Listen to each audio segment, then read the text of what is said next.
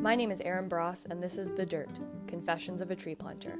Art for this podcast comes from another tree planter, Bethany Davis, as part of her illustration series, Follow the Trees.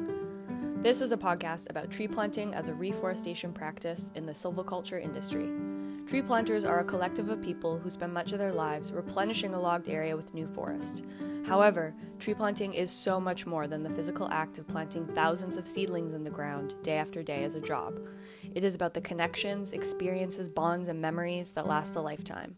The dirt is a place to shed light on the culture that is mostly contained within those who have stuck a shovel in the ground. It is meant to dive deep into all things tree planting as a place for those to reminisce, relate, or to learn. So, wherever you're coming from, as any tree planter would say, may the planting gods be with you.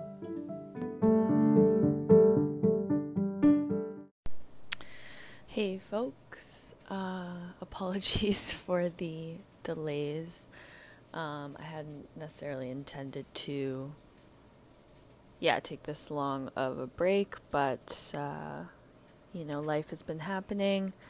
And, uh, yeah, I mean, the episodes will probably get a little more sporadic uh, from now on, you know, just with a lot of the listeners, you guys planting, and yeah, just summertime, things are busy.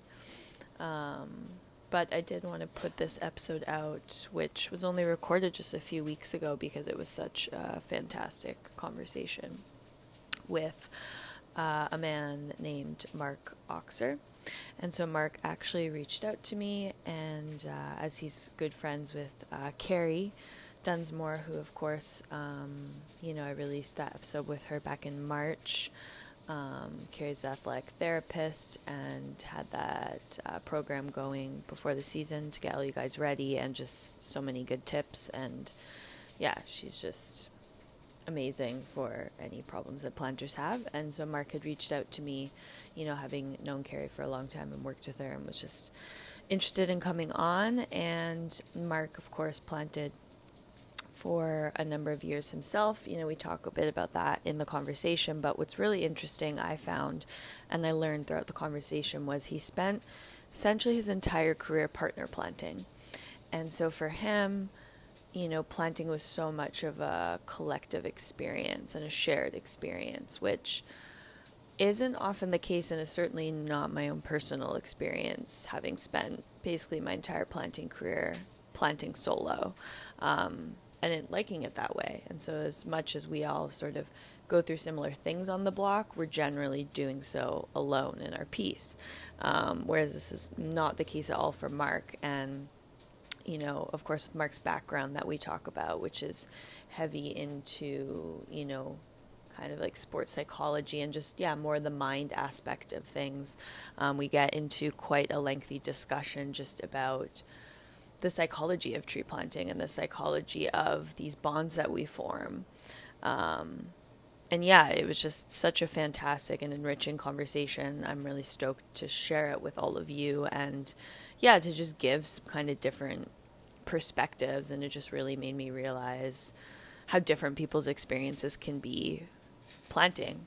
Um, because, like I said, I, I've never met someone or talked with someone who spent you know, many, many years. Um, yeah, always partner planting and just like how efficient that could be and even sort of this collective effort involved um, you know as we talk about you guys will understand that a bit more as you listen to the conversation but yeah it was just like really rad so i hope you all enjoy this episode and um, yeah, I'm trying to decide like what intervals I'll do the episodes at, but um it'll probably be, you know, I'll probably do maybe one or two a month. I'm thinking at this point, but um, you know, just stay tuned. If you haven't already subscribed to the podcast on whatever app you listen to it on, um, please do so.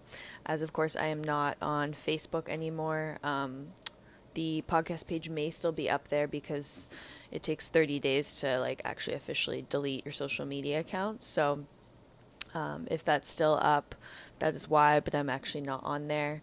And of course, if you are interested in coming on the podcast, please reach out to me um, via email would be best. Um, or if you know me personally, reach out on my phone number. Um, I'm also also available there. Just shoot me a text. So yeah, I hope to hear from you, or if you know of someone that you know you think would be good to come on the show. Um, yeah, I'm gonna sort of navigate now uh, to the best that I can without social media. You know, continuing to advance this show and provide you guys with just really incredible conversations from like minded people. So I hope you all enjoy this episode and definitely share it around with people in your crew, in your camp, um, your company. Because, um, yeah, it's a really great one. Enjoy.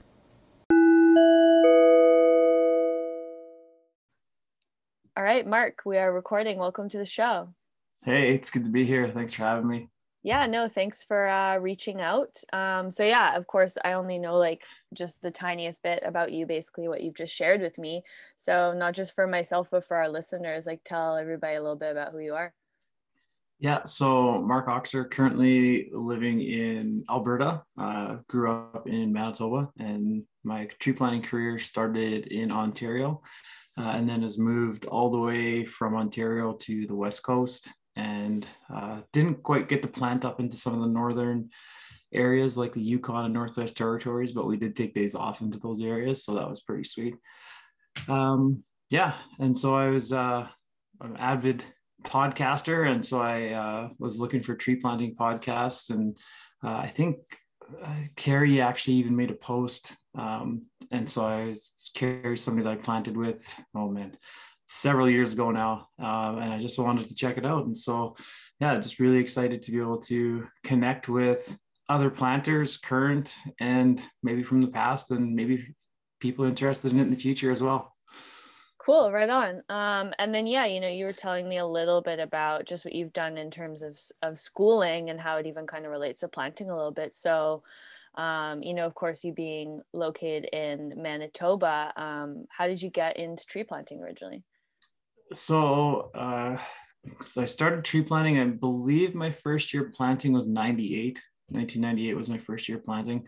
Uh, so I graduated high school in 96. So people can probably figure out how old I am by now. uh, and a couple of years after, uh, a buddy of mine and I were looking for some summer work to make a little bit more than what we were just doing with like sort of regular in the city jobs, getting paid kind of minimum wage stuff we actually saw an ad in the newspaper for Dorsey Contracting was the company that I actually spent several years planting with in Ontario. And uh, we just literally just applied to the ad in the newspaper. Uh, we knew nothing about, like literally nothing about it when we applied. We are just like, oh, we can make lots of money. That's what the ad says. So we'll try this out. And uh, we both got the job, and and then we got like uh, an equipment list uh, emailed out to us like here's your equipment list of all the stuff you need to go and buy and bring with us and so we went out and got those things and showed up with a whole bunch of stuff that was pretty much useless uh, yeah so that's how tree planting started it was one of those things where at the end of my first season and I probably would have made more money if I'd have just stayed home and made the minimum wage job. But mm. I had a little, I think I might actually still have my original notebook. I don't know how many people go out there and do this, but I actually wrote down all of my numbers at the end of every day in a notebook and then tracked my like paper tree for that stuff. And then was just calculating throughout the season how much I was making. And so I think I actually still have my original notebook somewhere um, in one of like a, a storage bin or something I have. I remember keeping that one specifically. Um, and I, but I remember the nights like laying there being like, I made less money than if I had stayed at home. yeah, no, so, I uh, I do that as well. And honestly, for all listeners, like I encourage everyone to do that, not just for nostalgic sake or whatever, calculating your money, but also just for yeah, verifying pay stubs and stuff. But I have like a designated notebook and it's got all my all my numbers from all my years in it. So nice. That's yeah. awesome. This yeah. was I don't. It's gotten the industry's gotten a lot better uh, for stuff like this now. But I knew uh, when I was involved at the beginning, there was still a lot of like, are we even going to get paid at the end of the contract? Because we were getting a lump sum at the end of the contract was how we got paid out. And there's horror stories of people never getting paid at all. And I was just like, oh man, I worked all summer at this ridiculous job, and am I even going to get paid at the end of it? So, yeah, definitely keep track. yeah. So do you remember like what did it say in the newspaper ad? Because yeah, that was definitely the '90s sort of how, or like word of mouth or something is most of the stories I've heard of how people. Uh, honestly, I honestly don't remember the ad. I do remember it wasn't even a very big advertisement. My buddy was the one who found it. Uh, and he sent it to me and he's like, Hey, what's you interested in applying for this? I'm like, I guess we'll try it out.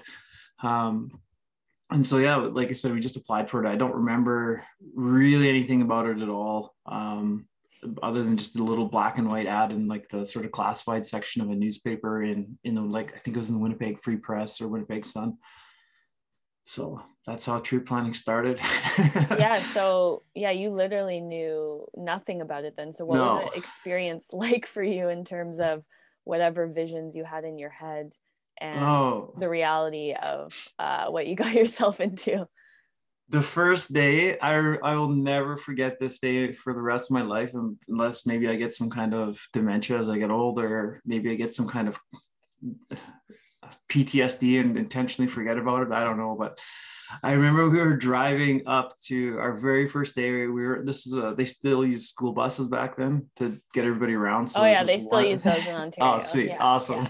Yeah. So we had a big school bus, big gray school bus, and everybody's on the bus. And then so we're driving down this road, and you hear the the so owner of the company's at the front of the bus, and he's calling out names because people he we always planted in pairs, and so he's calling out names. He's like, "You and you out of the bus. This is your piece on the right."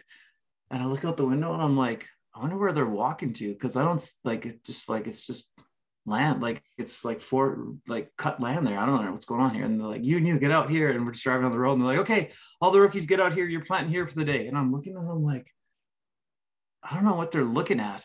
like this is like there's still trees and logs and stumps and like everything else here. Like where are we going? like I had this like plowed farmer's field perspective in my mind, and I was like, I don't know what the heck we're doing out here.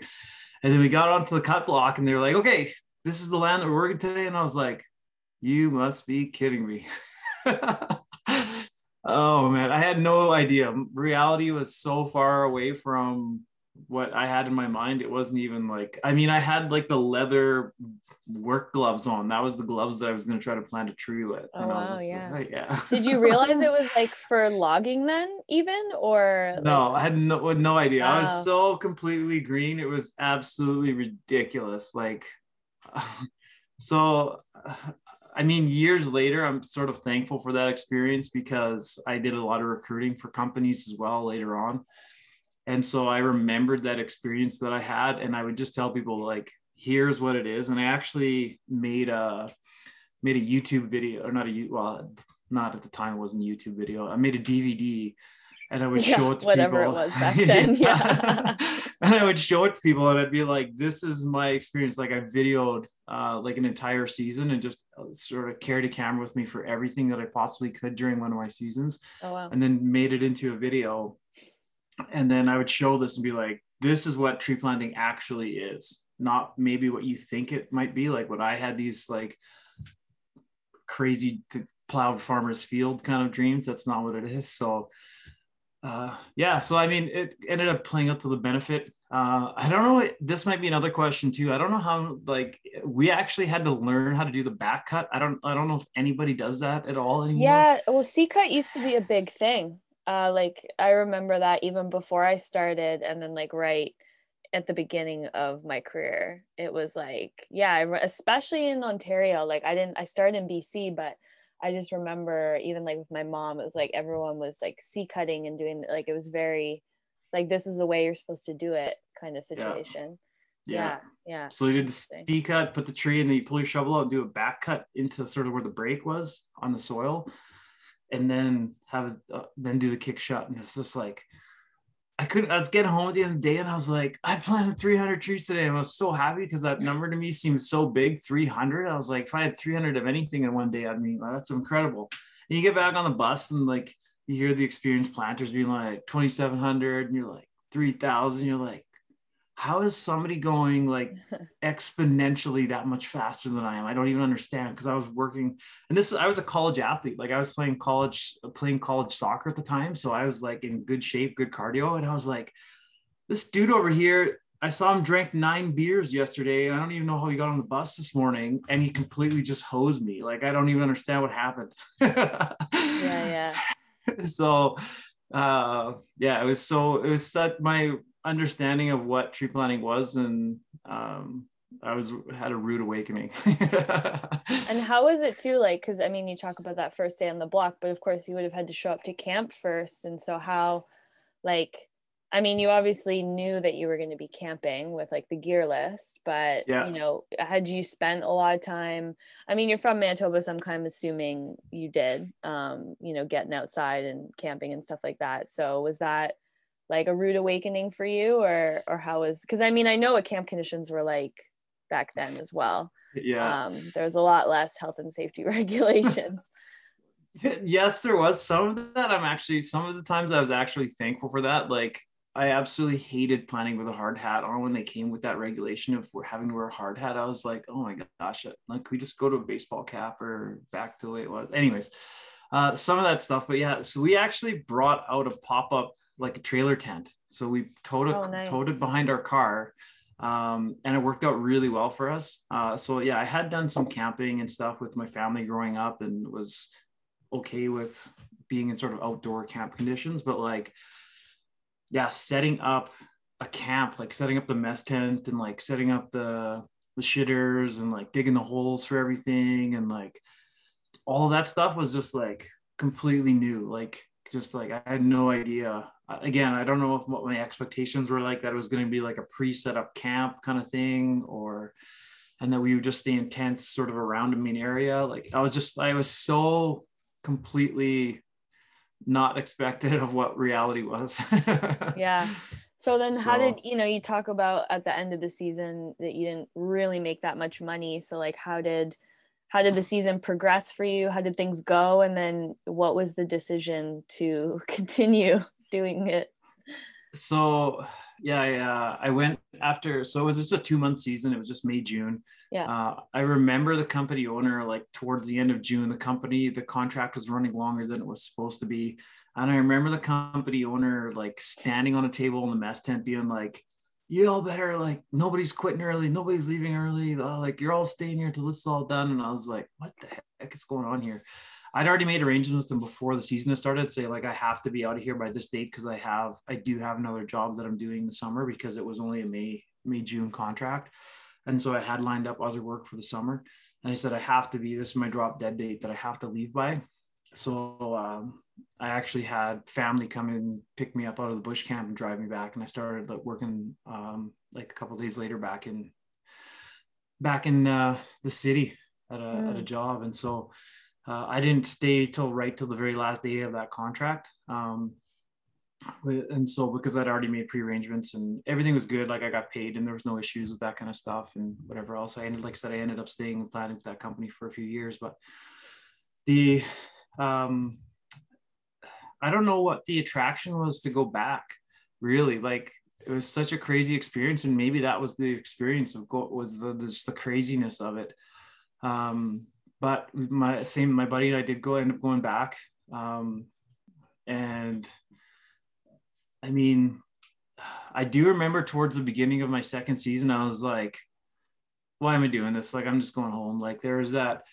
And I think if I'd have quit at that point, I probably would have stayed quit and wouldn't have ever gone tree planting again. Mm. Um, but I did make it through that those several days of mentally just being like, I hate this. Why am I here? Like, I could just be back at home and uh, whatever else. But just stuck with it. And yeah, and uh, it, I made a little bit more money that season. Still was like, I still was arguably like, um, how do I want? I don't know. I'm trying to think of how I can word this. Uh, I had good quality, but I didn't have any speed. So like that's my, my trees got checked all the time because they were like, oh yeah, like you can go check Mark's land because they knew my oh yeah, good. passing all the blocks. Yeah, yeah.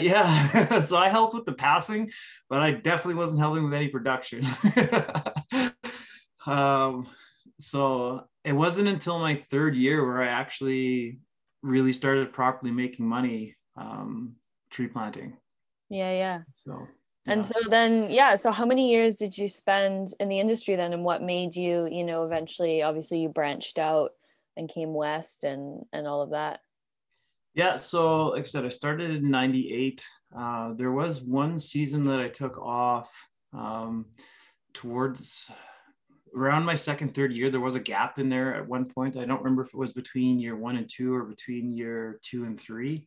I think it might have been between year two and three that I there was a, uh, a one year gap, and then I came back for a bunch of seasons in a row, uh, like probably seven seasons in a row or something like that. I came back for consecutively, mm-hmm. and then um, from there there was a, a couple years gap again, and then I planted oh I think two more seasons, and then I haven't planted again since. Although I did get asked to plant two years ago. There was a contract um, near Winnipeg, and I was living in Winnipeg at the time, and said, "Hey, you can just come and plant whenever you want. If you want to come and plant like."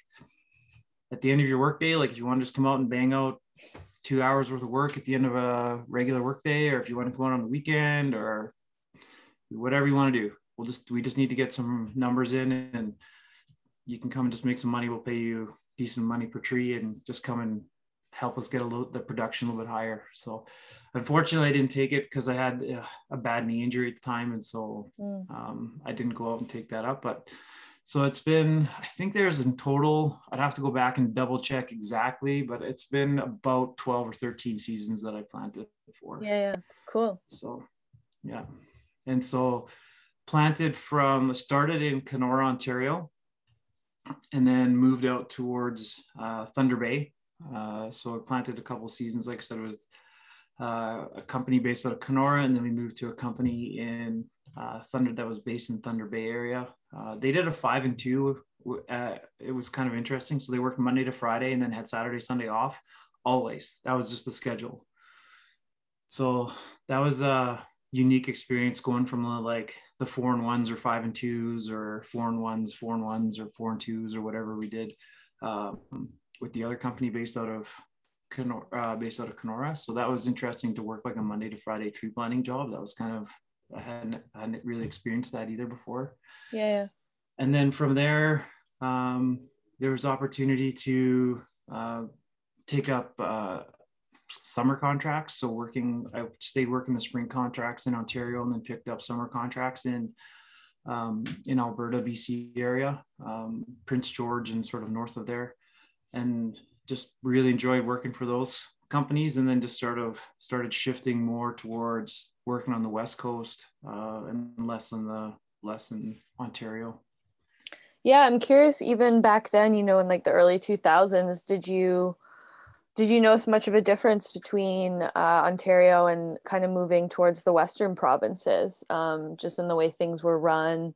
Uh, yeah, I mean, nowadays there's there's a quite there has been quite a big difference. I think it's starting to catch up in Ontario and, and the eastern provinces of just some of the standards and just the way things are done but um but yeah i don't know too much about you know 20 years ago or so and if it, it looked a whole lot different the uh the land prep is obviously different right like so in bc you're getting a lot less land prep like you're not getting this the skidders with like rows and rows of trenches uh, for like humongous blocks like we would have almost we would have years where our entire contract was trench land mm. um, in Ontario, and that just that doesn't happen in BC, right? Like you're you're not getting that same that site prep that you're getting in Ontario. And it would vary. Like we had everything from like skidders to barrel and chains. I don't even know if some people know what barrel and chain site prep is. It's the worst type of site prep ever. They literally have two big heavy barrels that are attached with chains to like a tractor and it just drives along and drags these barrels behind it. And the, the lip of the barrel is what makes the sort of site prep trench. But because they're they're barrels on a chain, they don't stay in a straight line. They're they bounce off of rocks and stumps. And so there's no the, like it was just it was crazy because they're like, you got to plant the trenches. And we're like, yeah, but and then you also got to stay six feet apart. And you're like, yeah, but like this trench, obviously the barrel hit a rock right here and bounced eight feet over and now there's no trench for like 50 meters because it's in the other trench that's over six or eight feet over and you're just like this i don't know it's just a gong show yeah, yeah. so the site prep uh, i hated barrel and chain. I hated planting barrel and chain. Regular trenching wasn't so bad um, but that was a big one for sure was the site prep. And then uh, the pay. The pay was so drastically different. It was unbelievable mm. to me. I couldn't believe like when i got to like bc and alberta i was like what? You guys are getting 10 cents a tree out here? And then like what? 11 cents? 12 cents? 13 14 i got 25 cents a tree one day when i was planting in alberta was the most that i ever got paid uh, i know i've heard stories people getting more but the most i ever got paid was 25 cents a tree um, and i was just like I was getting, we were getting seven cents a tree, and then we had production bonuses. So if you got to 2100, you would get a half cent bonus. Mm. And if you got to 2700, you would get uh, another half cent bonus. Uh, is the way it worked. So, and it would be on all your trees. So, no, let me correct that. Sorry, it was 1500 and 2700 is what it was. So, oh, if yeah. you if you planted um, if you planted 1500 trees you would get seven and a half cents. If you planted 2700 trees you would i think it was either eight and a half or nine cents you would get. And you get it on all the trees not just the above the yeah, yeah above the previous one. Considerable and, incentive. yeah so what we what people were doing though was gaming the system though right? So like what you do is you'd like i'd plant like i'd plant 1800 trees but then what I would do is I'd claim 1500 and start the next day and 300 in the positive, and then get my 2700 the day after. And so mm. people were mm. constantly gaming the system that way to try to try to see if they could get themselves more money because those 300 trees essentially I was getting paid a half a cent to a cent more for those 300 trees instead of if I had to claim them the day before, right? Mm. So people were always gaming system. Or if people planted like 1300 trees, they'd be like, claim 1500 and start in the whole 200 the next day because they're like, well, I'm not gonna just have planted all these trees for seven cents when I could get seven and a half cents for them if I claim 200 oh, yeah. more. So the whole like numbers, numbers for foreman must have been a complete disaster because people were claiming all kinds of weird numbers all over the place. Um, and it was always even number, like it was always like 1500. nobody was like, uh, yeah, I got 1440 today. No. yeah, that's never interesting. Happened. I've yeah. never heard, I mean, I've heard of these types of bonuses before, um, but I've never thought about people playing the system like that. Um, yeah. Yeah, that's really interesting. Yeah. Um, yeah. And then so to get to the west side, and everything is just like you can plant one tree, you can plant 10,000 trees and you get 10 cents. And I was like, what? That's awesome.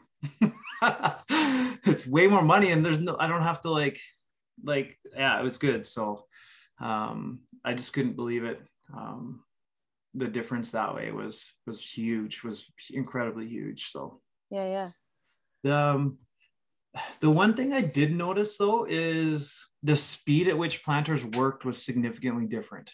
Um, I don't know if other people have talked about this too much, but you had to go really fast in Ontario to make money because the tree prices were so low. Yeah. So you really had to just give her to make money. Um, whereas, uh, yeah, and uh, in some spots, yes, the land was prepped. We had a lot more, like I said, the land preparation that happened in Ontario. But I think that just because the tree pricing was so low that for anybody to really make it like as lucrative as they wanted it to be, you just you just had to just absolutely give her. And so what i found was that the people who had learned to plant in ontario and then moved to the west coast initially there was a little bit of like reading the land and understanding like area planting and uh, like working with land that was less site prepped. But once they figured that out they quickly rocketed up to the some of the fastest planters in camp because they just had to that was in their that was just the way they had to work coming from Ontario. Um, whereas it seemed like there was a little bit more of like a, a slower pace, chilled out sort of because we're getting paid more per tree and people worked a little bit slower, I found. And that's not putting a slight on anybody. Just that was something that I just found interesting. Mm-hmm. I'm curious too, you know, with your decision to, yeah, obviously kept going back and doing a bunch of years. Um, you know, with little gaps here and there, but uh, you know, because you have mentioned to me before, of course, that you've uh, been to school and you've got um, you know, a master's in strength conditioning. And so, and you've obviously been a long time athlete. And so, like, how did that play into or evolve with like your planting career and, and your choices of, you know, to keep going back and versus whatever you're doing in the off season? Yeah, it's uh I mean there's definitely pros and cons. So like I said, having a good cardio base I think was helpful. Uh being a soccer player and then having a cardio base I think was helpful. Uh I mean I was never very big um, as an athlete or as a. I mean, now I'm weighing just over 200 pounds now, but I've spent the last, I don't know, whatever it is, six years of my life specifically working at like powerlifting to be stronger and a little bit bigger but when I was when I was tree planting, I was playing soccer and like I said, it was cardio. And I was coming home at the end of a tree planting season weighing like 150 pounds. And I was like just a complete stick, right? And uh, so from that perspective, it wasn't really helpful from uh, like an athletic perspective. Like I wasn't get I was obviously losing strength, muscle mass while I was out there just based on the sheer caloric expenditure that was happening and not being able to match it with caloric intake, right? Yeah. Um, was just crazy. A buddy of mine, so a guy that I planted several years with, we planted in multiple different companies together. We were planting partners side by side. We we stayed in the same tent for years. Like he's out, he's he was my best man at my wedding. Like um, we spent a lot of years six feet apart from each other. Um, yeah and uh, he had he did his master's degree in biomechanics um, and so him and i had a lot of really good conversations on the block actually uh, just talking like so like i wonder if they were to do like an analysis of our caloric expenditure today and our caloric intake how that would correlate. And so we would have these like sort of like scientific i guess conversations about what was happening with the tree planter's body and our ability to like keep going and that kind of stuff. Because it's really fascinating when you hear stories about like um, there's a gentleman who run who ran 50 let me think about this. I think he ran 50 marathons in 50 days um, and you're like that's crazy. But then when you think about what a tree planter does you're like i realize it's not a marathon but like that same idea of getting up every day and just the pure like it doesn't matter if it's raining doesn't matter if it's like plus 40 degrees doesn't matter if you got rocks in your shoes like doesn't matter like you just have to keep going every single day. And it is there is obviously a cardiovascular component to it but there is like a mental fatigue aspect of it as well right? And i think that was a that was helpful um if coming from it from an athletic perspective and having a little bit of that athletic drive to be like okay let's keep going okay let's keep going now what i've done in later on in life is i've probably actually flipped that around and I get into situations where I've participated in sports like CrossFit and, and that kind of stuff. And I flip it around and I'm like, like, no, man, like, let's go. There's you there. What are you stopping? And like, what are you doing? Like, let's go. And so I can always sort of draw back onto my tree planting and go, there's probably nothing I'm going to face in my life, be living in like a living most of my life in Canada or like Western European countries. Nothing that I'm going to face in my life that's mentally going to test me like tree planting did, right? Mm-hmm. And so I can always sort of dig into this dark place a little bit of tree planting and go, no, let's go. Come on. And th- you got more in you. You've got more in you. You've got more in you. And I can sort of take my, like, and so I have this sort of mental resolve built up that I actually think was sort of both a product of tree planting, but also has like it, there's sort of athleticism tied into it, but then it's also paid forward into future athletic training or endeavors that I've been a part of as well or I might have just mentally wanted to quit. But it's just like that that mental quit switch is turned off, and I think that's largely in part to do with um, my experience tree planting and all the crazy crap that happens out in the bush. yeah, yeah. No, this sort of segues perfectly into my next question. I mean, it's kind of like you've already started to answer it a little bit of of how has tree planting changed or impacted your life so of course you talk about this mental aspect is there is there other ways that it really changed the game for you um, based on you know maybe the trajectory you thought you were going on and where where you ended up going um, through yeah absolutely like i said so the like um, two of the guys that i've mentioned so the guy who i signed up to do the job with out of the newspaper ad uh, him and i have been friends since 1996. Uh, so when we to replant it together in 1998 for the first time. 1998 is also the first time that I met um, uh, my buddy who ended up being my best man in my wedding. And so like he, uh, we, we were just texting about some strength conditioning stuff this morning. Um, and so uh, I wouldn't have had the friendship that I've had with him and then many other people that I've met uh, throughout the years. I just wouldn't have had that same friendship with them. And I think, I mean, there's, um, I've done some uh, I'm a member with the Canadian Sports Psychology Association as well, so I understand a little bit about psychology and there's a bond that happens with people when you go through adversity together. There's a psychological bond that's formed between people. And so when you have these like just absolutely ridiculous stories that people in like civilian life would never understand really and it's correlated to military personnel. Like i've worked with military personnel and police as well. My wife uh, works in emergency services. She's a nurse on a helicopter. Um, and so i know that those population groups of people deal with some really messed up stuff that general society and like civilian people wouldn't necessarily be able to process properly. Um, but there's a bond that happens within that within that team structure. And that same thing happens with tree planting. Like i have a buddy who uh, maybe i don't I only talk to him like a couple times a year but we feel like we have an incredibly solid friendship. And it has to do with the fact that like we we were walking through waist deep water for two weeks straight to get to our block. And there was nothing that the company was going to do or could really do to help us. So just every day was like well i have to walk in literally through a kilometer of waist deep water to get to my block for two weeks straight. And this, that we have that shared story and we're and i think that helps solidify our friendship right? So um yeah and so you just have some of that kind of stuff but i mean like i said aside from the mental resolve aspect of it there's a lot of um personal skills probably like um like making sure that you're doing your own laundry and like nobody's taking care of you right? Like if you don't wash stuff you don't wash yourself. If you don't like eat properly if you don't like pack a lunch like nothing's getting done unless you do it right? So there's just a lot of like uh, you have to really learn about yourself as well that way uh, interacting with different people like you meet a lot of different people while in camp and just being able to interact and communicate with a lot of different people uh, i think was a really good skill to learn and then it progressed uh, as being able to take on some leadership roles with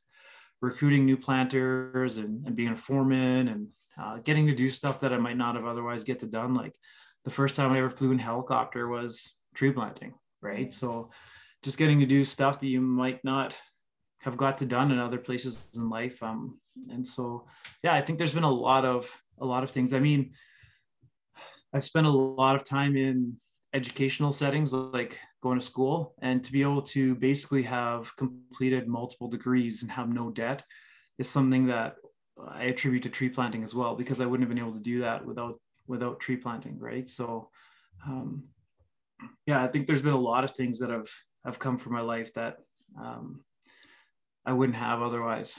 So. Yeah. Okay. So you mentioned, of course. I mean, I know you've got a master's, so you've spent some time in school. Um, what else were you doing in the off seasons? Because um, of course, you know there can be a perhaps fairly toxic loop um, of, of of what tree planters do in the off season. Um, so yeah, what were what what were you up to for all of those years? So I spent most of my time. Uh, so depending on when the contract ended, so if it was a spring contract or a summer contract, depending on when those contracts ended, um, I would go and spend the rest of my summer, whatever was left of it. Sometimes it was six weeks, sometimes it was four weeks or two weeks or whatever, whatever it happened to be. I'd go and spend the rest of my summer working at a, a camp in Manitoba. Uh, so it was a a Christian summer camp, and I'd go and spend most of my time working um, at that camp um, for the rest of the summer, and then I'd go back to school uh, in the off season. And that was my life cycle for a lot of years. Like I went to, I did, I did three, I did three years of college, uh, Bible college, uh, and then was paying for it while tree planting. And then I did four years of university. I was paying for that while tree planting.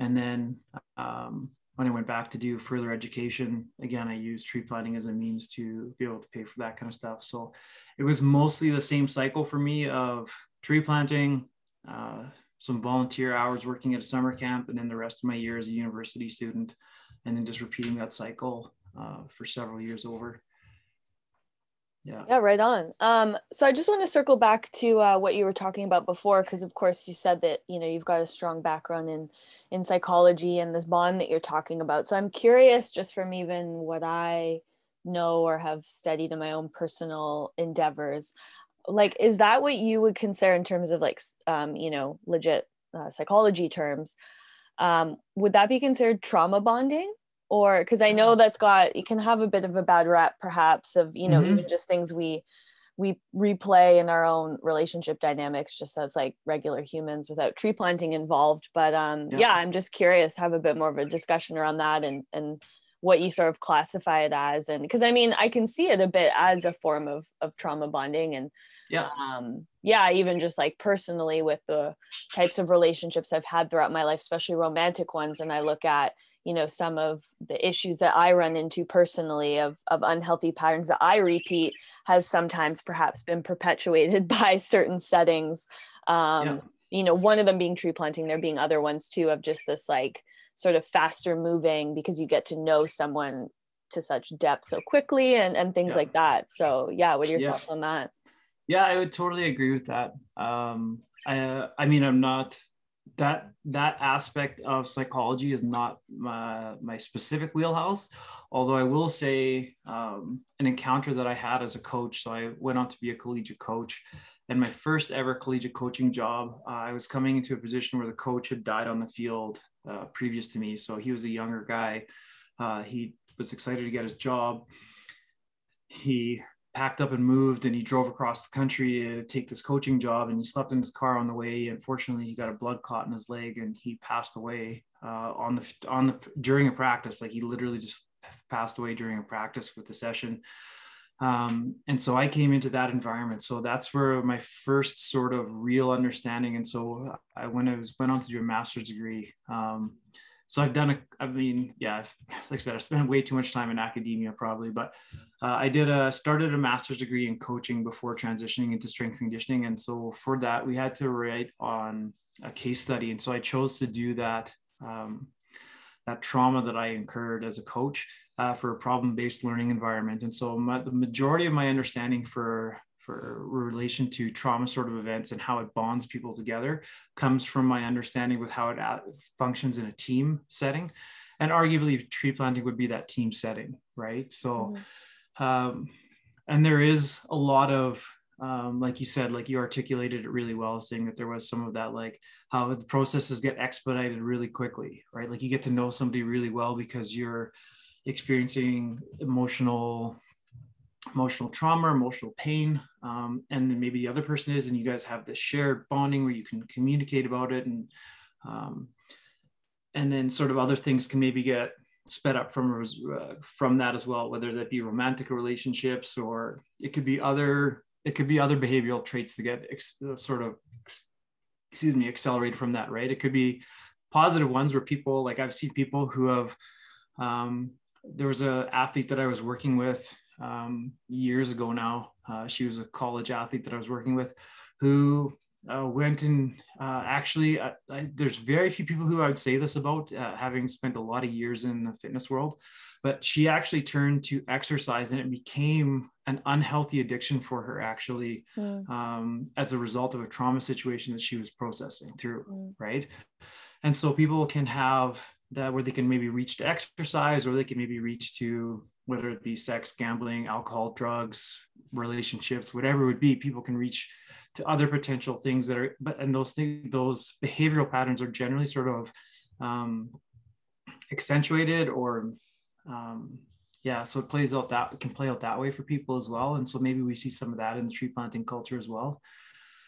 But um, yeah i think that that concept would be interesting to do uh, maybe a little bit more in-depth research for it to understand the i'm sure that there has been if you were to look at it the biggest piece of correlation in literature would probably be with regards to military personnel and like a shared trauma experience through military personnel. Um, but i'm assuming it would be relatable to what happens to people when they're out tree planting as well right? So uh, i mean the trauma could be different but because everybody responds to that trauma differently um, somebody seeing their their partner die in a in a military thing might trigger their mindset the same way as somebody who has to like like their tent blew over and they have to walk in and bug bites everywhere. And like the just like completely breakdown of the person might they might be triggered completely differently but have the same sort of um, large impacts uh, on their lives right? So Mm-hmm. Yeah. yeah. I'm curious too, because you, you talk about the team side of it, and I definitely can see that just like in a camp or in a crew or whatever. And of course, you know, you talk about too that you started off um, planting with partner planting, but you know, there's this interesting parallel, right? Where it's like, yes, we're all doing the same thing, but a lot of the times you're doing it alone too. So there's also yeah. this side of, you know, what you talk about with with the militaries aspect of things or example of yeah if there's like an explosion or something and everyone's in it it's like you're in that exact same thing together. Whereas with yeah. tree planting you know yeah maybe you're just having a horrible day on the block but technically you're like planting alone in your piece maybe. Yeah. that maybe someone else is also having you know it's like a parallel universe. They're also having a horrible day in their piece but it's like you know similar but different. Yeah. Um yeah. So yeah. like what are your thoughts on that? Because you you very much talk about or see planting yeah as this team um, but even in your own personal experience like i don't know if you ever spent much time planting alone or or how like what are your thoughts on on that as well uh, I've honestly, it might sound strange to some people listening, but I've actually spent very few hours tree planting by myself. Um, huh. Part of that is because it's just my personality. I don't like to be by myself. Like even like now when my wife is uh she's on tour right now. She's gone for several days uh doing missions uh on the helicopter. And so I'm home by myself and I hate it. I absolutely hate it. I have no reason to. Like we're staying, we've got a nice place and we're totally safe and everything's fine, but I cannot stand it. Uh, and I think so that's part of it is that I just really don't like being by myself. Um the other thing is is that uh, like I said, I planted really only in all the years that I planted, I really only had probably three different planting partners uh, over the years. And we always bagged each other out every single day, every single bag, we bagged each other out. Um, and we did that because we really thought that that maybe ties into the team, maybe that TI ties into the cult, like culture mentality that we have or a sport mentality that we had, that it was just like, we are better off if we stay together Mm. Um, and so we always begged each other out. So if it was like my buddy comes up and he's like, "Oh man," he's like, "I'm done," and I'm like, "I got 60 trees left," and he'd be like, "Give me 30," and I'd give him a bundle and a half, and he'd go. And then we bag out. Because for us it just made more sense for us to be both back at the cache together, both starting, both starting our lines together, and so we uh, we uh, at one company, so it was a company that we planted with based out of Thunder Bay. We actually shared the title of uh, highballer because we had the exact same number at the end of the season because we bagged each other out for every single bag. Huh. Interesting. Um, and I think that's pretty unique. Like, I don't think that happens very often. yeah, no, like, I mean, I know people who, you know, in years past were very adamant about partner planting and would have, yeah, like a planting partner always. But yeah even in my own experience it's very much been and maybe it's i don't know you know you talk about playing soccer um, fairly seriously and maybe it even comes a bit from people's upbringings um, because i was a competitive figure skier so that's a solo sport and yeah. so i've always gone more the solo route i like being by myself actually yeah. and and yeah the competitive nature too of like you know me versus someone else and it's not it's not the team thing so yeah. Um, well yeah sorry keep going yeah no I'm oh sorry. i was just gonna say yeah it's you know i definitely see more of that um, and yeah. i haven't seen as much of what you talk about but i have have heard of it here and there but it but i think it you know partially maybe because of the money aspect too that it tends to be you know every man for himself kind of situation yeah um, yeah but and so that's where i would challenge people because i truly think that I truly think if that is so if my planning partner and I went every man for himself, that I don't know if we'd have made more money at the mm. end of the season. Um, I think that we were actually probably more productive by by tag teaming it because there's times where I begged out ahead of him. There's times where he begged out ahead of me. Um, there's an element of like uh, only one person is really following trees because like if you're that close to each other, you're always just like, I mean, you're always following trees, right? The number one rule of tree planting, always follow trees, right? So, but you're, because you're so close and we are so close in our speed of planting um, that we, we, you were able to take turns. Um, and because it was almost like one person planting because you spent that much time together, you you flagged the same way like everything was sort of done the same way so like when you hit a flag that maybe he'd put down it was like as if you'd put it down because you were probably only six feet away anyways when it happened. But even if you didn't, we've spent so much time together that you sort of it you almost sort of in what sort of a way become one person mm. um, in that aspect the hardest thing for me to do um, with regards to that i mean there was a couple times when i went out to the west coast and people they they wanted to put me with a partner and we were getting quality control issues like constantly and i was like i'm done like split me up put me by myself because uh, like i know that my quality is not that bad um, and so that's the I, when you're planning with a partner you absolutely 100% have to trust their quality right yeah. and so that's i think the harder part for some people is the uh is that quality piece and being like, oh, if we have to go back and replant, it's on you. yeah, yeah, yeah. Uh, and so there was a there was a three year period where my partner and I never had to replant once. Um, not not a single replant. We did we helped other people replant, but we never had to replant our land in three years. Uh, we had positive quality every all the time.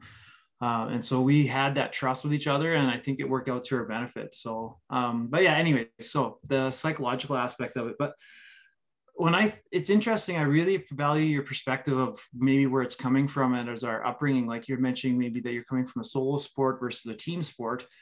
And when I think of my, when I think of the trauma issues that I had tree planting or the issues that stand in my in my mind as like the this is the this is the sort of one of those linchpin moments that links me to other people's stories.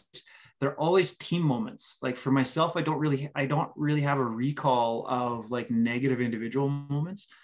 All of my moments are like holy frig our bus is going to roll down this cliff and we're all going to die or like they're always they're always group orientated my sort of trauma moments are always sort of group orientated and mm-hmm. so mm. maybe that's just something that i my a psychological piece to how I categorize events in my life mm. that I categorize them as part of a team. And so when I think of like that bonding, I think of it as a team because of how I correlate those pieces. So maybe other people would do it differently, right? So yeah, I mean, I'm curious too about, you know, because there's so much that we can deal with on the block too. And that's something that, you know, definitely a lot of people are cognizant of. And, and I've even talked about on here before with some people of just, you know working through a lot of stuff can come up even just somatically right and moving and just like the movements of planting and just being in your mind all day so um you know were there ever things that you were dealing with sort of personal issues maybe in your life at the time or even just things that are coming up you know maybe from childhood or whatever because you know things can just randomly pop up whenever. And so like what was that dynamic then you know if somebody else is there? Because a lot of the you know what what I see anyways and a lot of people I've talked to see as like you know this positive of planting is you're out there alone and then so nobody has to see you cry or scream or kick or like lay down or throw your shovel or do whatever you need to do to like work through whatever you're working through but then you know if somebody else is there I mean if you're comfortable to be able to do that but sometimes that's you know it's just like there's another energy in that space so I'm yeah. curious like then what your experience was with that with like basically being a partner planter your whole career we talked nonstop. okay. Okay. People probably would have been irritated to plant near us because we just talked to each other nonstop. Like we, like I said, we sometimes we'd be talking about like we talk about serious stuff. Like we dive into like talking about like the science behind like caloric intake and expenditure and how we're losing weight and trying to see if there's things that we could like, oh, what can we do tonight? If we go back to camp, how can we increase our caloric intake? And like, yeah, like we just take like mouthfuls of olive oil or something or whatever. So, anyways, we were sometimes we talk about like some of the more sciencey type stuff. Other times we would just be like, we would quote Simpsons to each other for like a half a day. Um, and I mean, we're still good friends. We went out and played a round of disc golf together the other day, and we got to a tee box. And uh, he said something, and without finishing the sentence, I looked at him, and then we both just started laughing because we were both knew the end of that sentence because we'd said it to each other so many times. Tree planting. Mm-hmm. Uh, it was talking about spag. There's a part where uh, Homer gets stuck in this mud pit, and he's like, first I'll pull my feet out with my hands, and then I'll pull my head out with, or my hands out with my face." And then so he, he rams his head, and so there's just thinking about like how many times where your foot has got stuck and you're like, first I'll pull my foot out with my hand. yeah, yeah, yeah, yeah. Um, and so, I mean, yeah, we talked almost the entire day to each other all day. What was though the kind of interesting, then we'd go back to camp and we'd sit at the mess tent and we'd sit at the mess like at dinner together and we wouldn't talk too much at dinner. Um, like we'd mostly be eating, but like um yeah, we wouldn't talk too much dinner. And then like if we were sharing a tent or a trailer, um, we wouldn't talk too much in the trailer at nighttime.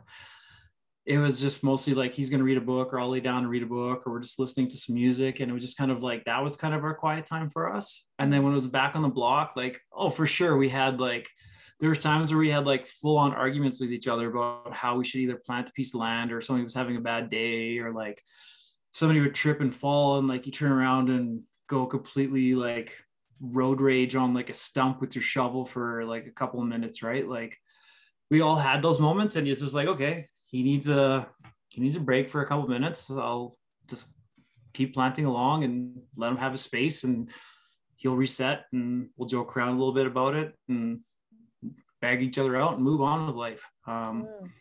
So is I mean that's just the dynamic. I mean he was a collegiate he was a collegiate volleyball player, right? So we both came from this like sort of high performance sport world, and I think that maybe that just worked for us, right? Yeah, so yeah, yeah. Um, and I know that it's a really unique situation. I, I can even give you a more crazy one. For uh, for an entire season, we planted in a quad. there was four of us that planted in a quad together uh, for an entire season um, and that was crazy. People were like, I don't know how you guys do that, but we planted in a quad and the four of us bagged each other out, uh, every wow. bag up for that whole season. Yeah. Wow. Interesting. Yeah. But we were planting, we were, this was still when we were Ontario. Um, and we were averaging probably 4,000 to 4,500 trees a day, each person in the quad. Wow um, depending on the piece of land. So we were putting in just huge numbers. So we would get just the, the hugest piece of land. So it'd be like, you four guys have this piece of land. You can have it for the whole week. And they would almost give it like there was days where there was not days, I mean days plural. They would where we'd have our own block just to ourselves because yeah. they're like, you guys can finish people. this and then, then you can go across the road and do that side. And then when you're done that, you can walk over here and do that. So yeah, it was really, I mean, I enjoyed it um, and like I said, when I think of the best moments tree planting, I think of group stuff. And when I think of the worst moments tree planting, I think of the group stuff. So yeah. that's probably how my brain correlates those pieces. Yeah, that's just so interesting. Um, yeah, I'm curious now if there's other people out there living those sort of experiences, basically, because it's really something I've never heard about. Like, it's just been so much focus on kind of the self and just being out there on your own for the most part. And I mean, you know, of course, especially, uh, you know, like companies like Brinkman, of course, do the crew planting a lot, but that's still even a different dynamic than what you're talking about. So, yeah. Um, and yeah. this segues really nicely actually into my next few questions um, with what you're just sort of mentioning here. But um, yeah, you know, you talk about the group saying, of course, so I'm assuming that's where these will probably come from. But, you know, off the top of your head, without overthinking too much, like what's your favorite tree planting memory if you've got one? my favorite tree planting memory. I that see, I don't even know. What's the first thing that pops in? Yeah, it's like don't don't even overthink it. It's it's so, a classic overthinker. what I okay, so my favorite tree planting memory would have to be we were uh, I was in Alberta. No, sorry, I was in BC. Uh, I think I was working. Uh, can't remember who I was working for at the time. Might have been Silveram that I was working for at the time uh, in BC. Uh, I think we were up by like Fort St. John area, somewhere up there. Um, and it was a heli block. And we were on a crew. Uh, four, was four experienced planters, and the pilot came to pick us up. We were one of the first crews out um, in the morning, and then we are one of the first crews to come home at the end of the day. And the pilot that we had uh, was absolutely amazing, super amazing. And so she was like, You guys done for the day? We're like, Yeah. She's like, Sweet, you guys are going to be the first ones home. But she's like, Because you guys are done, I'm going to take you on a special route that I found earlier on today. And she flew us through this canyon. I kid you not, it must have been at like 15 minutes flying through this canyon, just in this canyon on the helicopter. It was like we were in Jurassic Park crying out loud. It was absolutely ridiculous. And then she came home and she would like, buzz our tents over there and then she landed and I was like that that was probably one of my most memorable positive memories tree planting was that helicopter ride through that canyon. Yeah cool. Um, surprising too you had a female pilot. Um yeah. that's cool. So yeah, yeah. not a lot yeah. of those out there. Um so yeah you know positive memories. What about negative? I mean, I'm like sure there's, there's quite a, a there. Yeah. Uh, so there's one that like it's not my memory, but it stands out for me because. Uh, but this is so uh, the planting partner that I've been talking about. His name is Brad, um, and he'll probably listen to this because, like I said, I'll, I'll tell him about this, and he'll probably want to tune in and listen to it. But uh, we weren't planting partners at the time. This was pre us being planting partners. we were on a heli block. Um, we were all on heli blocks, and we were in like quads for the helicopter and so we all flew out, flew back, and we're sitting around the table at dinner one day, and the helicopter already started up to leave for the night because he was staying somewhere else. He wasn't staying in camp with us.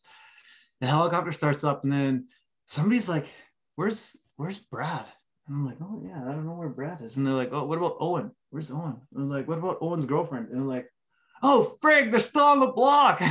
The foreman just jumps up and books it across the mess tent running towards a helicopter at the other side of camp as fast as he can to get this guy to go and pick him up. And because they'd been out on the block it had been like i don't know three four hours after they're supposed to be done planting for the day that they were out on the block. They'd already started to build shelter and everything oh my god night. so they just got forgotten about. Yeah classic. Totally forgotten about. So the foreman was able to make it to the helicopter get the pilots. Pilot went and got them, and they came back and everything. But I mean, for them, it would have been a crappy memory, but for the rest of us, it was absolutely hilarious. Um, so yeah, so that's that's a kind of an interesting story that uh, people have. I haven't heard a lot of stories of people getting forgotten on the block, but uh, that's the one of the stories that I've experienced of people getting forgotten on the block. Um, the sort of tra- traumatic experiences, there's two that really jump out to me. There was um, it, both in Ontario, we were using the school buses. We had one of the shorter buses. And I don't know if other people have this experience, but the the handle, the door at the back of the bus, uh, that handle always jiggled on us mm. and would pop and the alarm would start going on the bus like that. So we just were like, screw this. Got like the roll of duct tape, duct tape the handle on the back of the bus so that that handle wouldn't pop and buzz on the on the roads that we were driving on because you're you're on those ridiculous roads, right? So the handle just kept buzzing. So we're like, forget this, and like wrapped a half a roll of duct tape around the handle so that thing would never pop open again. And we're going into town for a day off, and the bus driver was on the wrong haul channel. And we came around a corner, and there was a, a semi coming at us. And the logging roads, as we know, aren't really wide enough for uh, for two bus semi-sized vehicles to be passing each other at 100 kilometers an hour each on those roads. And so our bus driver went to kind of shoulder the bus, but the it was a soft shoulder and it was like a I'm going to say like a ravine, but it's like an Ontario ravine, so not like yeah, proper yeah. like BC not ravine, real, but yeah, yeah. But you still not something you want to roll a bus down full of like 50 people, right? Um, and so the bus was probably sitting close to a 45 degree angle on this um, sort of ravine, but we couldn't go out the, the door because the main bus door that you open just like opened straight down a cliff. So we couldn't get out the door. Mm. And so we're like, well, we can pile out the back, but we can't pile out the back because we couldn't get the duct tape off the flipping oh, uh, yeah, door on the on the back door. So we're all just sitting in this bus and then waiting for help. And we're all just like, what are we gonna do? Like, is this thing just gonna stay here? Are we gonna roll down this hill? Like, uh, they had it took three trucks to pull the, the bus back onto the road. Um, and so they finally got it off and whatever like nobody got hurt but that was definitely a sketchy moment because i was sitting right at the front of the bus behind the driver and i saw that semi coming and then i saw him like pull his shoulder and then we're all stuck in this bus not being able to get out. That was definitely a moment of like what the frig just happened. Um, the other one was also involving a vehicle. Uh, we went into town Brad and I went into town with a couple of the foremen from a company because there was uh it was during uh, playoffs for NHL hockey, and so we wanted to go into town um, watch watch the hockey game that night. So a couple of the foremen loaded up the some people that were wanting to go into town and watch hockey and went to a, like a small I think it was in Ear Falls, Ontario. If anybody is either Ear Falls or Red Lake, if anybody ever want, I think it was Ear Falls. Uh, if you want to look that up, but it's ear falls. Uh, I think it's ear falls. This is just a silly point that we make fun of all the time. I think it's the the bald eagle capital of northwestern Ontario. So they have their own like. That sounds about right. Yeah, I know where Ear Falls is. A lot, a lot of people won't, but yeah, yeah. I just like that they have that like northwestern Ontario, bald eagle capital of northwestern yeah. Ontario. We, we well, had to create our own Ontario is really like its own its own thing because there's like yeah. no roads there, so it's it's kind so, of its own entity. Yeah, and so we went into we went into town to go to the local bar and watch a hockey game, and the the guys were drinking and then we, it's like time to go home. And Brad and I are like, I don't think these guys should be driving home. I think they're pretty loaded. And we're like, but we're just like lowly tree planters. This was like our probably our third season. So we're like, we're just gonna we just keep our mouths shut. Like we don't talk to the foreman. That doesn't. It's not how this relationship works, right? So they're driving home down the logging roads and uh, a moose was on the road and they thought it was like let's see if we can hit the moose and we're like what the frick are you talking about? So they obviously don't know what that what what moose what yeah wow. So but it was words. A, it wasn't like a full adult moose. It was a like a calf, but moose are obviously huge animals. Yeah. And so it just started running down the this is at like I don't know midnight, one o'clock in the morning, driving home down the logging roads back to camp. Um, and the moose just started running down the logging roads and they started like chasing it trying to hit it while driving the logging roads while intoxicated. And uh, brad and i were like looked at each other a few times. We're like this is this might be our last day on earth today here. This could be it. So those were two ridiculous moments. Um, where i wasn't sure how the outcome of those situations was going to be yeah that's really scary they obviously didn't hit the moose no we made Thank it home God. yeah we made it home i mean there's lots of like stories where like the hitch, the pintle hitch on the truck broke, and then all of a sudden the trailer's passing you, and you're like, "What the frick? Mm. Why is the trailer beside me? That's supposed to be behind me." and then it hits the ditch, and everything just quads and like generators are just bounced everywhere, and you're like, "Oh, this is a mess to clean up." Um, but those are just for me. Those are just part of the like. You just have to expect something like that's going to happen while you're tree planting, right? Like you have to expect like we got our truck stuck one day with the front bumper and the rear bumper. We were trying to go through like a ditch. And oh I don't know oh how my God, driver, in the ditch. Wow. I don't remember. That's I don't impressive. Know, I don't know how the driver possibly did this, but this was coming home from the day where we finished early and we are like, yes, we're gonna be the first ones back to camp. This is awesome. We ended up being the last ones back to camp. We had like a couple blocks of trees and the quad loaded into the trailer or into the truck. And we're like, and then he hits this like ditch type thing that we'd cleared on the way to the block but then we're coming home and somehow the front bumper and the back bumper were wow. off the sides and the, all four wheels were off the ground. We're like, oh, I was gonna ask. what the totally... frig? How are we supposed to get out of here now? That's impressive. Wow. It took us hours to get home. Oh man. So I mean, there's lots of stories like that. Like that story, like I said, of walking in waist deep water for two weeks is a legit. Like that actually happened. We had, we had the uh, what are they called? Um, Argos. I'm not sure how many people are familiar with Argos. They're kind of like um like a eight well, they're, wheel. They're, they're kind of like swamp donkeys, aren't they? Yeah. yeah. Yeah. Yeah. So we had eight of them, and all eight of them broke. Of course. All yeah. All eight yeah. of them broke, and you're like, how do eight of them break? This is totally ridiculous. And so the foreman's like, we still got to get to your land. All the trees are already out there. You just got to go and plant them. We're like, what the frick?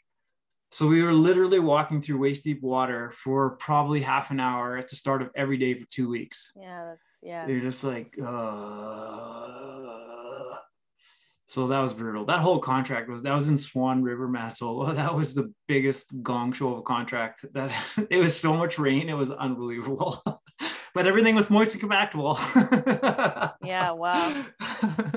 so, you know, obviously when you think about that kind of stuff, it's like, yeah, I don't ever want to go and do that again. But you know, you, you've sort of it sounds like you've mostly wrapped up planting. Yeah. Like have you have you counted it out completely now? Like have you moved away from it totally or is it kind of a bit of oh maybe someday again or are you definitely now like no i'm i've moved on oh man it's hard. It's hard. It, it's like uh, there's parts of it that like you i think there's parts of it and maybe this ties into some of the other stuff that we've talked about that you wear as a badge of honor right? Mm-hmm. um like people are like when i tell people that i tree planted for 12 seasons they're like respect I have respect for that. That is not something that everybody can do. And he did it for so long. And like, that's like props to you for that. Like, I have respect for that. Right. And so I think there's a little bit of a badge of honor in that. But I think like there's things that like, I don't know, there's things that I miss. And there's things that happen every year around springtime. Like if I go for a walk in the woods and that smell of like the pine needles and everything and the birds, and you're just like, this smells and feels like tree planting to me. And there's part of my soul that just kind of is like, snow is melting and like, because I still work in university environments, like I'm employed now by um, in the academic world. Mm. And so there's that sort of lead up to like exams are over and it's a transition into that spring summertime and my soul just kind of tells me it's tree planting time it's tree planting time and there's parts of me that probably does miss it um i mean i don't there's things that i don't miss obviously i mean i miss having like a, a full-time cook. That's pretty awesome. Yes. Yeah not having to make your own food is pretty great.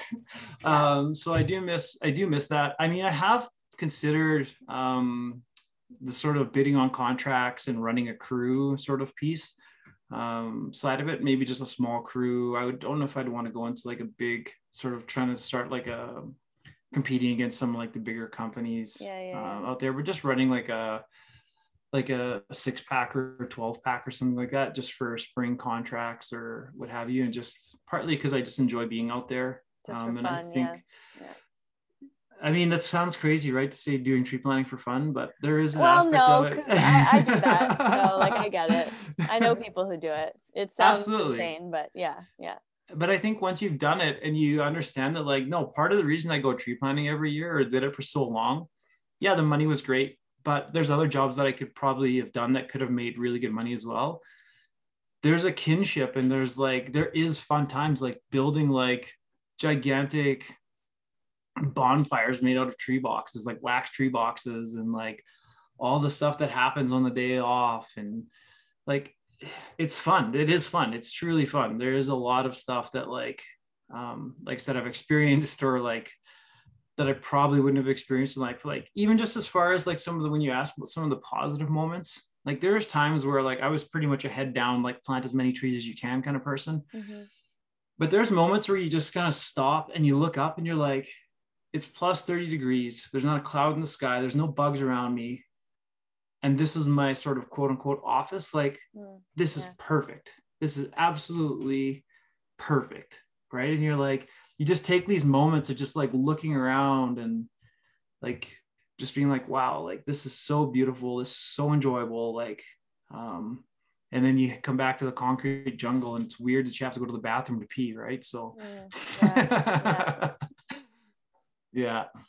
Um, I'm curious too, just it's kind of circling back around a bit to stuff we are already talking about, but you know, especially with you having all of the knowledge that you already do, and yeah, obviously being a person who's kind of like geeking out on your physical performance and and you know just your body and nutrition and everything like that and you talk of course about how yeah tree planting you just really become like a shell of a human in many ways just getting so uh, physically fit, but then also I've noticed, especially with men, how they just get really, really skinny, like even yeah. more so than women.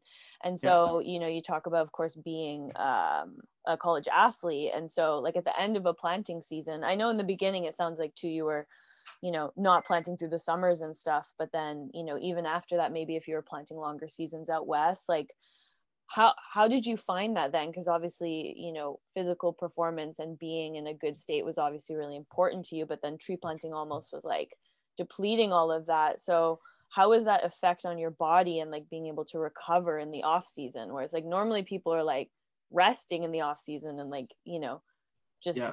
sitting on the couch sometimes and gaining weight or whatever they're doing i'm, I'm generalizing here a little yeah. bit but uh you know just like kind of yeah whereas then you got to go back and you know be doing a sport at a high level and so like how is that whole process and i mean even the decision to keep kind of repeating that and was that hard on your body and how did all that work uh, I don't. I didn't truly find it hard on my body personally. I mean, I could totally appreciate how uh, how people would, and if I was looking at it from more of a sports science perspective, I would um, probably not recommend that for people who are looking to play high level uh, sport.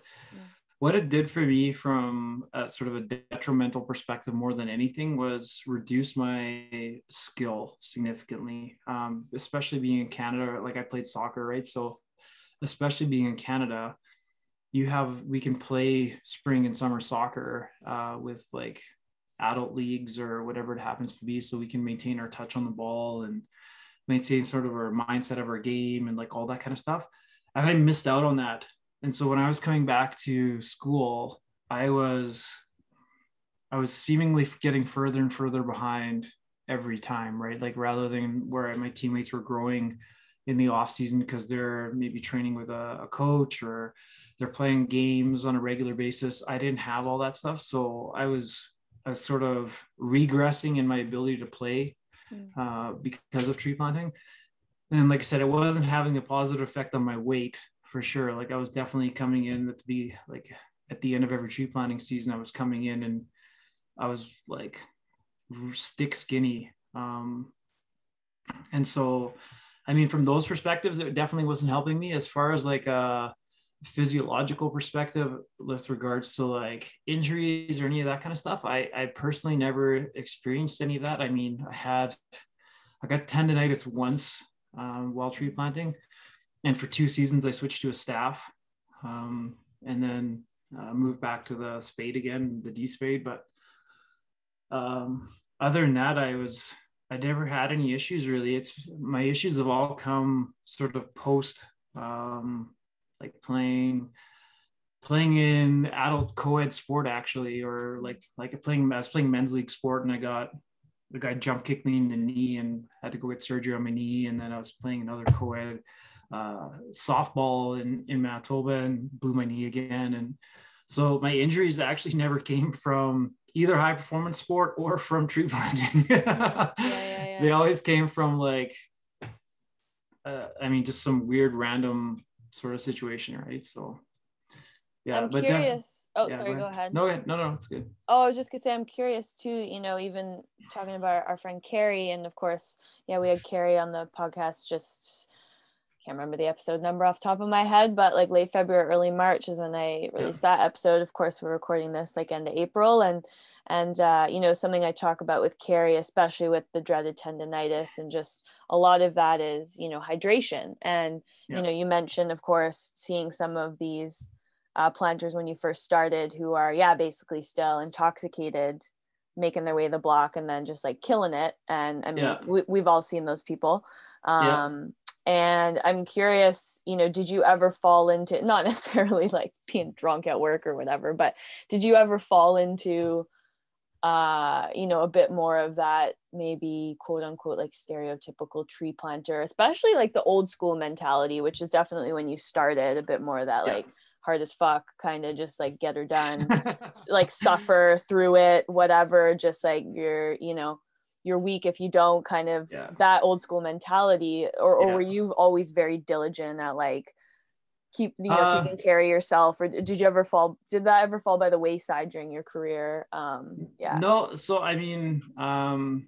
i've always been fairly good about taking care of myself i uh, i've never really been someone to drink a lot or um to engage in sort of extracurricular activities uh, in that aspect but um I the maybe even the reverse kind of happened, and so like I said, uh, because of I ended up recruiting um, a lot of uh, I ended up recruiting for a company. Uh, I actually ended up recruiting a lot of athletes, and so we had a mm. season where almost everybody on our crew uh, was a collegiate athlete. Oh, wow. Um, not everybody, but most people on our crew were, and so we were had like we had like glutamine and creatine. Oh my and, god, that's hilarious! Branched chain amino acids and proteins, shakes, and it was just like on our days off, we were going to the supplement store and buying like bulk buckets of protein and stuff like that. And so ours went probably the other direction, like where like we were trying to take it from a sport science perspective. So I wow. stopped actually taking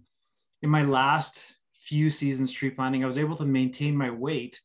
Uh, but I didn't take any lunch to the block anymore. I just completely gave up on it because I was like, eating lunch is a waste of time. I can be making money instead of eating lunch. And so what I would do is I would I would took two huge jugs with me, uh, and one would have water in it, and one would have a mix of uh, like Gatorade and protein in it. Mm. And so I would chug both of those. That'd be that's all I would do. I'd go back to the cache, I'd bag up, and I'd grab grab the jug of just like protein and uh, Gatorade and just chug as whatever I needed. Take a few mouthfuls of water, and then fill up a little. Like sometimes I'd have a Nalgene bottle with me in my back pouch, and just have that water with me just while so I could take with me while I was on the working that bag.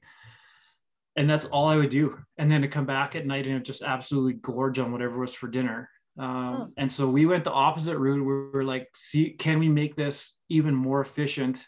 Uh, our time more efficient and then going to this perspective of like how can we use performance sort of supplements to make this even better for us so wow yeah, so no, I, mean, I, mean, I was totally i was totally on the probably the i was the weird guy probably in the yeah, camp yeah. maybe but yeah so yeah like the but, geeked out health kit crew that's for sure yeah yeah so well, I mean, like I, I see, I see more of that coming into the mainstream now. To be honest, like I see more and more people, maybe just with like the health world, um, you know, being I don't know. I think it's more in focus now too, or even you know, because even what's you know they say like what do they say now? Fit is like the new skinny or you know whatever that thing is of just there's like more of this focus now on like no you want to be healthy and not yeah. just like rake skinny especially you know because i'm a woman like especially in that realm but just yeah. in general it seems like there's more of a focus on it. So and i i do see people um you know that i work with who have been in the game 15 20 years and they do they're on the smoothie train.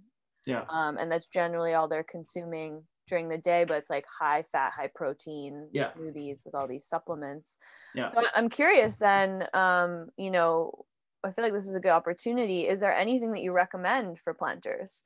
Is there anything in terms of maybe a, a supplement or doing something like that that would, uh, you know, out, out of all of the, because there's so many of them, and to me, it's even overwhelming. Like especially mm. with all the, the what's it called, the MC the MCM the MCT MC, oil. Yeah, the MCT stuff and just mm-hmm. all that mm-hmm. key, like you know, that whole bulletproof train. Like I've learned a little bit more about that, but just it's like overwhelming what there is. And so, is is there one thing, especially coming from your background, like, um, you know, oh, if there's man. one single thing that somebody could use as a tree planter, like what what what would you say?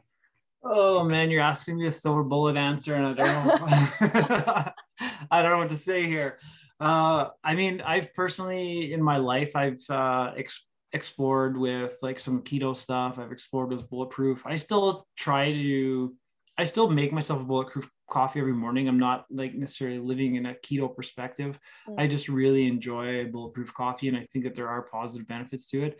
Uh, people who are listening, if they haven't tried it, I would encourage you to look it up. Uh, you don't necessarily have to adhere to the entirety of the bulletproof diet, although I do think Dave Asprey has some good information out there. Um, but when you're dealing with tree planting, like you're, it's it's a different realm, right? Like, yeah. Uh, you it's just there's this sheer amount of calories right so that you're burning that just you can't you can't properly consume the necessary amount of calories just by regular diet uh, while you're tree planting right and so you i would do i would recommend people um, doing supplementation. Now, maybe this would be my silver bullet answer. Um, I'm not going to recommend something like protein or branched chain amino acids or like even like things like there is positive benefits of like leucine and glutamine and creatine and that kind of stuff. And if people want to take those, I would I would definitely say that there's a place for those types of things. Like you even said yourself, you mentioned the like having like high fats, like people are having like smoothies with avocados and olive oil and, mm, and that kind of stuff, right? Which is totally good. And I would encourage people that if they want to have health, if they want to eat healthy and if they want to have uh, a lot of healthy fats in their diet, um, I would, I'm not going to advocate against that necessarily. Where I would think that I would, if I was to encourage tree planters with something um, and it was specifically supplement related, I guess there'd be two pieces that I would give them. Uh, one would be collagen, uh, just because of the sheer wear and tear on your bones and your joints and everything else. Uh, and uh, so, I mean, I use hydrolyzed collagen. Um, if people can get, uh, like, if they're able to get the cook to make them like bone broth or yeah, because I've heard it's much more effective in liquid form than getting the powdered stuff. Absolutely, yeah, totally. Yeah. Um, so if people could get collagen, uh, I would highly recommend that that would be something that people could try. Uh, I mean, it's obviously going to mm, people's perspectives on uh, whether they're choosing to be vegan or all those kind of things are going to make a difference on that perspective on it. But that's just something that there is a lot of science to prove that there is benefit for that. Um, especially like just the sheer wear and tear you're putting on your um, on your body is something that I encourage. And then in partnership with that as well, I would say that um, probably um, vitamins and minerals would be good too. I would, I mean, if somebody's going to, if they only want to do one thing, uh, and they were going to take a, a, multivitamin, I would say, okay, it's not my preferred choice. I don't think that multivitamins is the route to go. I would encourage people to actually take like a couple different um, specific vitamins and minerals out there um, with them.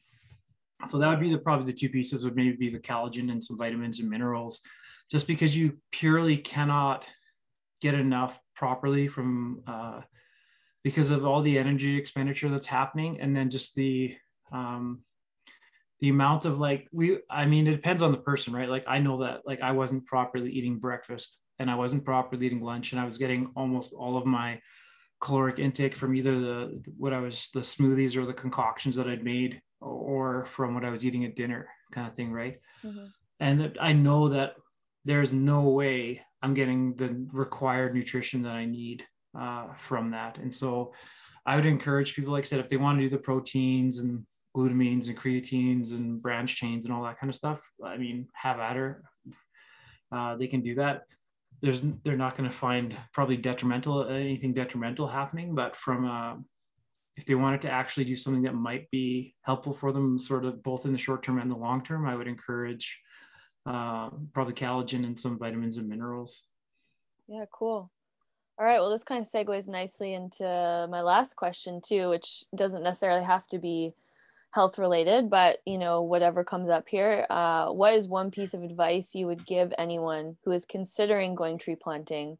Uh, you know, maybe these last minute people getting on the King Kong train there trying to trying to get a job, or uh, or will be going tree planting for their first time. So maybe you know they're headed out right now, or they just just start yeah. putting shovels in the ground. So uh, yeah, any advice you would give someone?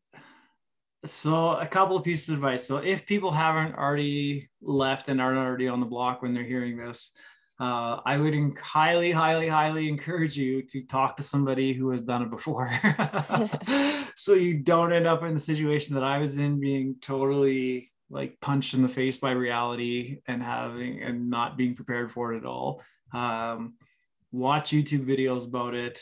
It's going to be helpful, but even more is going to be talking to somebody about it because there's going to be stuff that you're going to be able to glean from an experienced planter that a YouTube video or like just like reading about it online isn't going to get the same sort of um, information for you. So that would be my biggest piece is talk to talk to a vet that you trust, and even if it's not somebody you know, just reach out online in the forums or online in any way, shape, or form, social media, slide into somebody's DMs, whatever you got to do um, and ask them questions about it because you're going to get so much valuable information uh, that is going to be so helpful for you. Even like tricks on how to like properly tape your hand. I mean, that's I take my end and it's taping my hand.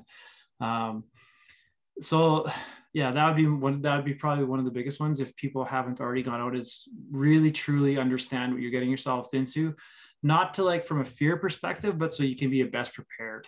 Um, and then if people are already out on the block, like those people who are already starting maybe the early um, an early spring plant have already started or just getting there and unpacking their tent and setting up camp and getting ready for the first few days or have been out on the block for a, couple of shifts already.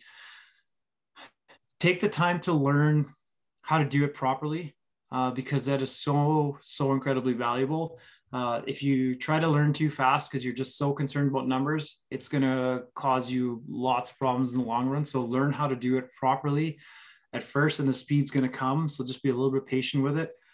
Uh, and the as to go along with that, uh, I, so this is again maybe coming the the industry is maybe a little bit different now. But when I was when I was planting, everybody was basically a mono planter. Like it was either right-handed or left-handed, and that was the end of it. Mm-hmm, um, yeah. Yeah. And uh, I know there's a lot more ambi planters now. And that's something that I would highly encourage new planters to do is that because it's something new and it's a skill set that you probably don't have practiced in any other sort of realm of your life, it's going to feel awkward both ways. So just learn to do it both ways um, because it's going to save wear and tear in your body. And it's also going to allow you to be a lot more uh, diverse because maybe you can bag different things in your left side and your right side. And if you have to plant like a multi-species day or like those kind of things you're going to be at such a huge advantage if you can plant ambi versus planting mono. Uh, would be sort of the pieces that I would just encourage people for. Yeah, no, definitely. I'll I'll great advice. I don't plant ambi, so yeah, yeah, I've been a bit stubborn about that, but uh, yeah, I definitely feel the effects of it. So yeah, awesome. Well, Mark, thanks so much for coming on. This was a really uh, great conversation. Yeah, it was really good. Thanks for having me on, Aaron.